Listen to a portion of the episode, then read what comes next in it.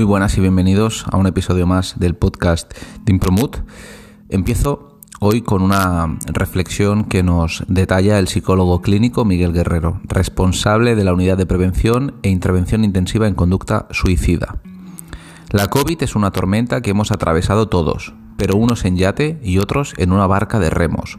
La pandemia no ha sido democrática, ha afectado más a los más vulnerables. ¿Por qué empiezo con esta frase? Para mí es muy importante el inicio de esta frase porque realmente marca un poco el paraguas del tema de, hoy. Hoy vamos a hablar del suicidio, pero vamos a hablar del suicidio en época COVID. No sin antes, quiero, quiero hacer una pequeña introducción. Em, es mi segundo intento de grabar este podcast porque la verdad que me dejó tirado el ordenador y, y quizás estaba saliendo súper fluido Vamos a ver si este sale, sale igual o más de fluido, pero, pero con esto vengo a referirme que, el Impromut, al final yo me hice la, bueno, el propósito o la meta de intentar grabarlo en cualquier estado emocional en el, que, en el que me encontrara, no solo en aquellos momentos que tenía muchas ganas de grabar el podcast. Por tanto, hoy mi estado emocional es de que no me apetece, hablando en plata, una mierda grabar este episodio, pero tengo un compromiso y es que quiero mostraros las diferentes versiones de, Alex y quiero mostraros que si tienes un objetivo, independientemente de cómo esté tu carácter y tu estado emocional, debes luchar. Así por ello empezamos. El foco del tema de hoy, eh, los suicidios, viene un poco condicionado porque el otro día salió a la, luz una comparativa gráfica en, que el año, en, que el año, 2020 había sido el año eh, histórico con más casos de, suicidio, de suicidio em, en la historia de, los registros que hay en, España. Em, y a mí lo que me llama la atención es que precisamente el 2020 fue el año del confinamiento fuerte que hubo eh, en territorio nacional por el estado de alarma. Entonces yo he querido indagar un poco porque la verdad que, ostras, me llamó muchísimo la atención y aparte que es un tema que me toca bastante personalmente de cerca, sí que es cierto que no lo he vivido, que, tocamos madera y que por suerte nadie, nadie se ha suicidado en mi entorno y espero que, que ojalá así, así pueda seguir, pero sí que, bueno, como, como joven adolescente perdido, pues en su momento pues todo joven, perdido, abrumado y sin ningún interés en la vida, pues tiene pensamientos muchas veces suicidas y tiene autos autolíticos, que con el tiempo comprendes que, realmente era más una llamada de atención que otra cosa, porque estás abrumado o no, no sé, al final yo siempre lo defino, ¿no? Como, como eh, no, no encontrar tu sitio. Pero, pero quiero entrar en detalle y he estado buscando eh, un poquito de información, tampoco me, he extendido mucho, pero sí que es cierto que he encontrado un artículo del Mundo en que me llama, me llama mucho la atención. Deciros primero que, el año 2020, que fue el año 1 del COVID, bueno, pues tuvo récords históricos eh, a nivel de, de, suicidios, como, como os he comentado. Em, desde el 1906 se empieza a recoger todo aquel recopilatorio de suicidios eh, estatales anuales em, que, han, que han pasado con el tema de los suicidios, ¿no? Pues nos tenemos que remontar a más de 100 años de historia, más de un siglo, para que el 2020 sea el año con más datos, más muertes por suicidio. Hablamos de 3.941 muertes, es decir, casi 4.000 muertes. Bueno, una locura, una locura. Em, y no solo es eso lo que me llama más la atención, no es además que esto haya supuesto 11 muertes al día, una muerte cada dos horas y cuarto, no es solo es eso, sino es el desglosar estas cifras, el entrar en detalle en estas cifras. Para empezar, que hablamos de la primera causa de muerte no natural en España, y eso me ha, me ha fascinado. Em, y que las franjas de edad en las que se ha visto más afectada las personas en plena pandemia, en pleno confinamiento, han sido los jóvenes, entre 15 y 29 años, pero también las personas eh, de la adultez, 50-54 años de edad. Eh, pensar que estos datos han sido más relevantes, más importantes que los accidentes de tráfico, que los homicidios y que las, eh, las causas de violencia de género. Así que son cifras realmente muy alarmantes porque ha supuesto un 7,4% de, de ascenso en relación al año anterior, 2019. Estamos hablando de que son unas cifras, bueno, de, escándalo.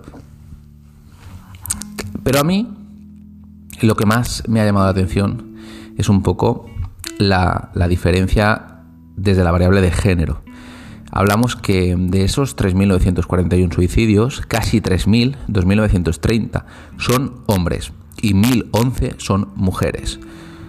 Unos datos que para mí, ostras, me han llamado mucho la atención desde la perspectiva de género, de que yo no, tenía constancia de que los, los, hombres se suicidaban más que las mujeres, porque estos datos no solo se remontan al, al 2020, sino que en términos generales Em, el hombre, bueno, gana por goleada a la mujer en el terreno de los suicidios.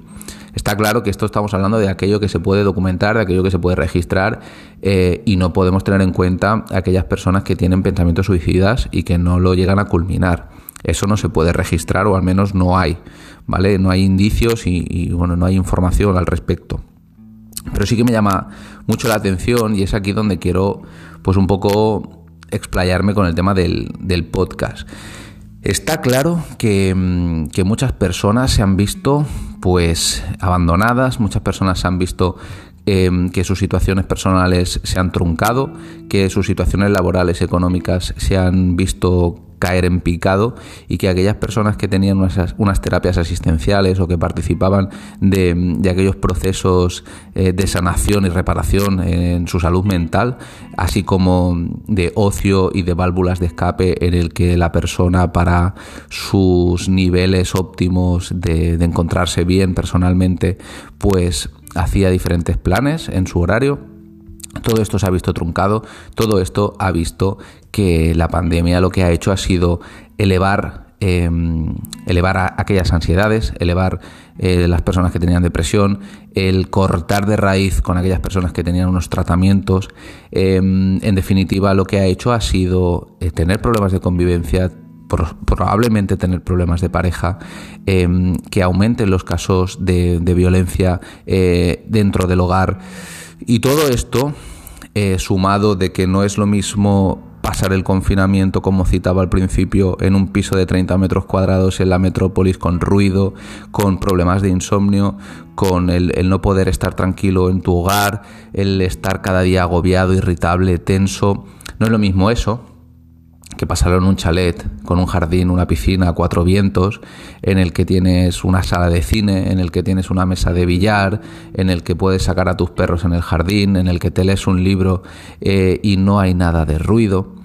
No es lo mismo. Por tanto, las experiencias probablemente de estas personas, que quizás es una hipótesis mía, ¿eh? pero quizás eh, estas personas que se han suicidado han tenido pues un factor psicológico muy heavy en cuanto a cómo han vivido el confinamiento y cómo han vivido ellos esta situación de la pandemia.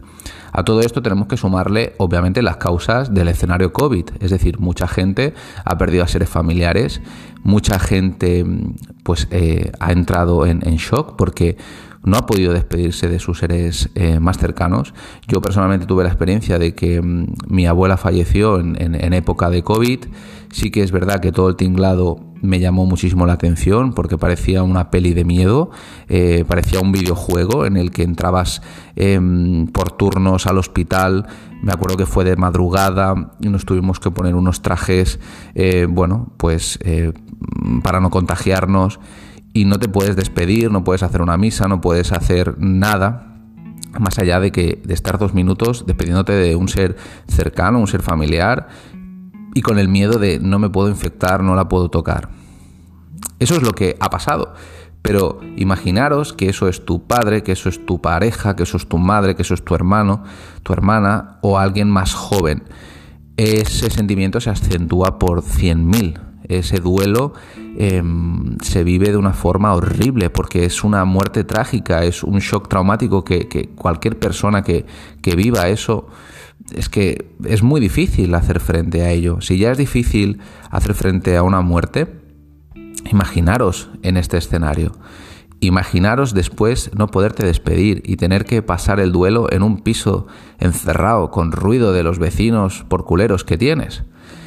Es muy complicado, es muy complicado. Entonces, em, mm, no quiero ponerme obviamente eh, a un lado o a otro, pero sí que entiendo que, muchas personas tengan un sentimiento de soledad, que muchas personas se hayan sentido em, abandonadas o se hayan sentido que no se les ha atendido sus necesidades básicas, que en este caso hablamos de la salud mental como principio de poder estar bien contigo mismo en una situación muy compleja.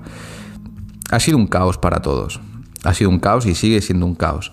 Para servicios, para los médicos ha sido horrible, enfermeras, em, ha sido todo mm, una situación que nos ha pillado por sorpresa y nos ha venido grande, pero, pero 3.941 muertes, desde mi punto de vista, han sido porque no se puede aguantar, no se puede aguantar el que te despidan, y que no cobres ninguna ayuda, pero que te sigan cobrando la hipoteca, el alquiler, el que te prohíban salir eh, para no contagiarte, pero que después ah, ves día a día las incongruencias existentes, porque parece que nos hemos olvidado de lo de antes, eh, que si sí mascarilla, que si no, que si vacunación, que si sí, que si no, que si permisos COVID, mm, una locura todo.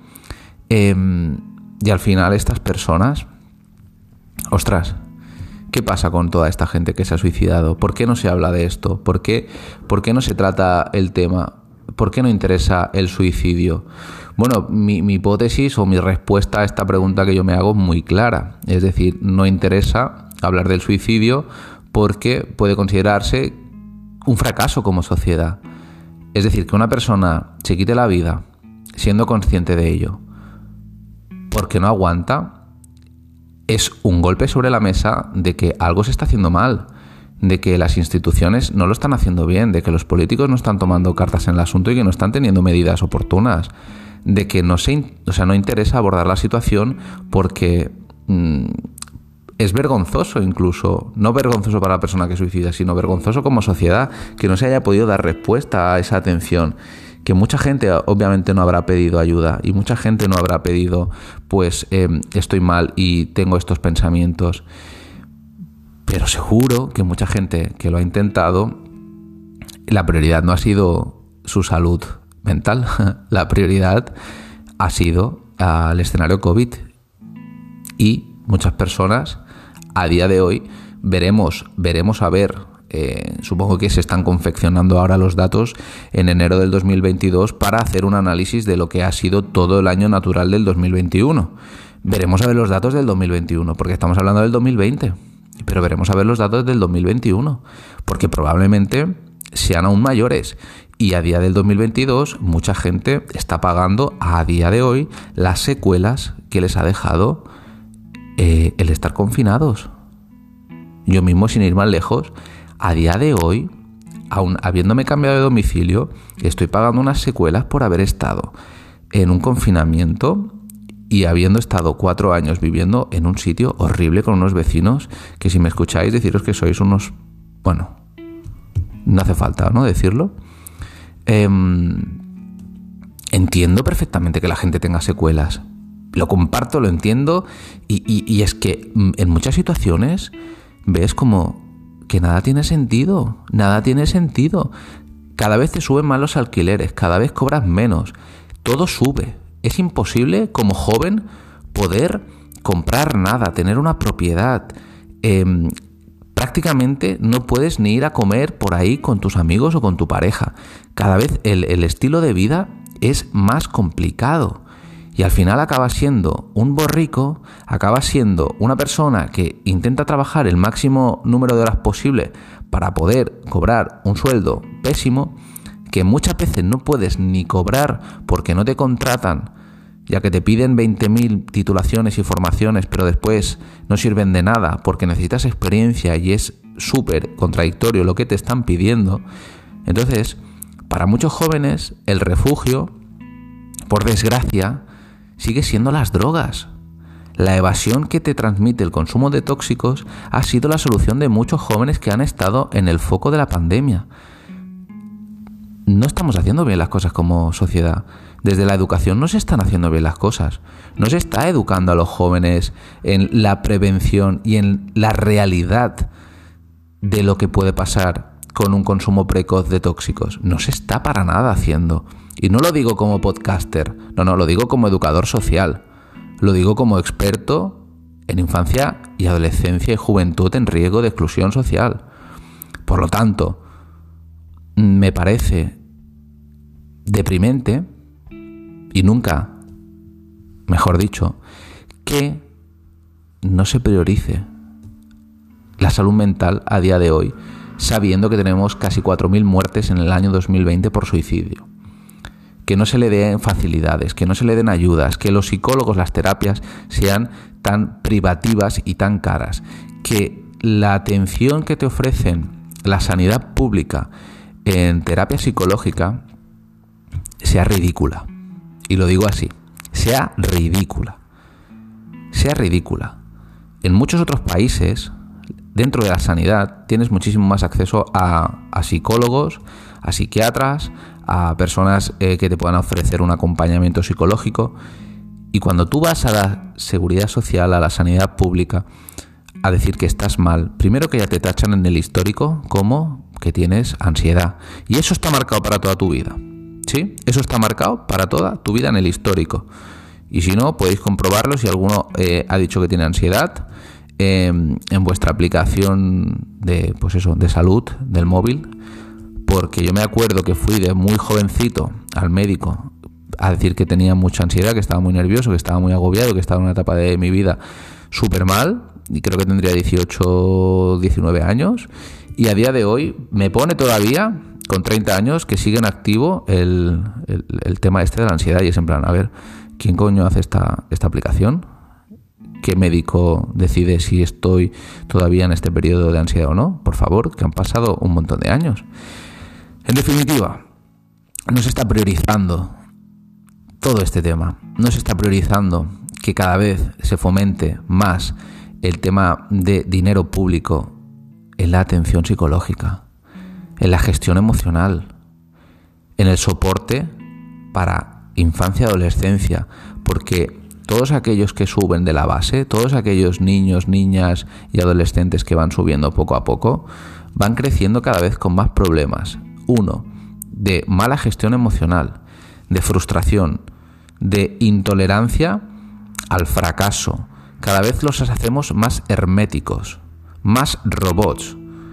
Están bueno, mm, ya no vamos a hablar de lo que ha producido el efecto pantallas en los adolescentes durante el confinamiento.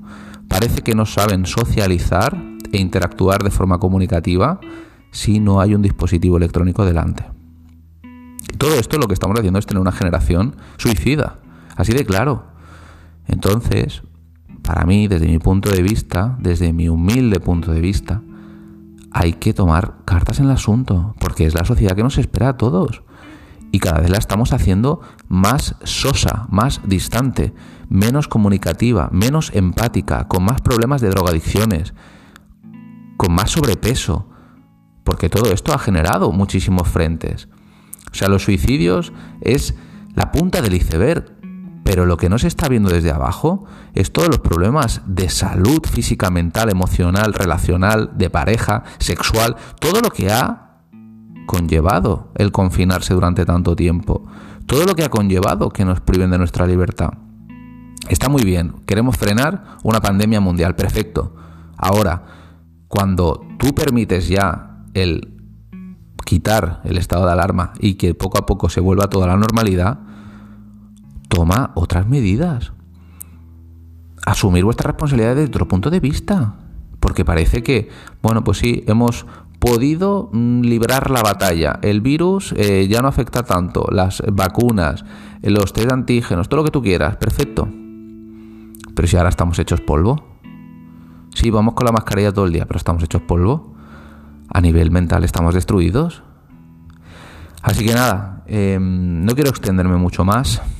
Em, el tema del suicidio siempre va a estar ahí. Em, ojalá que las cifras del 2021 no sean tan heavy y que vaya poco a poco bajando. Pero para mí lo verdaderamente importante no son solo esas 3.941 muertes, sino es todo el pozo, aquellos daños colaterales que ha causado el confinamiento. Y esto solo mejorará si hay una predisposición de que la gente, de que sociedad, de que los políticos se intenten juntar, intenten tomar cartas en el asunto y por supuesto asumir que tenemos un problema como sociedad. Así que cualquier persona que lo escuche y que necesite ayuda, yo no tengo ningún problema en ofrecer mi atención ya no solo en mis terapias, sino pues en poderle facilitar otros recursos, ya sean gratuitos, municipales o ya sean privativos, pero poder contribuir, poder contribuir, porque entre, todos tendremos que, que ayudarnos. Muchas gracias por escucharme y seguimos con esta andadura. Adiós.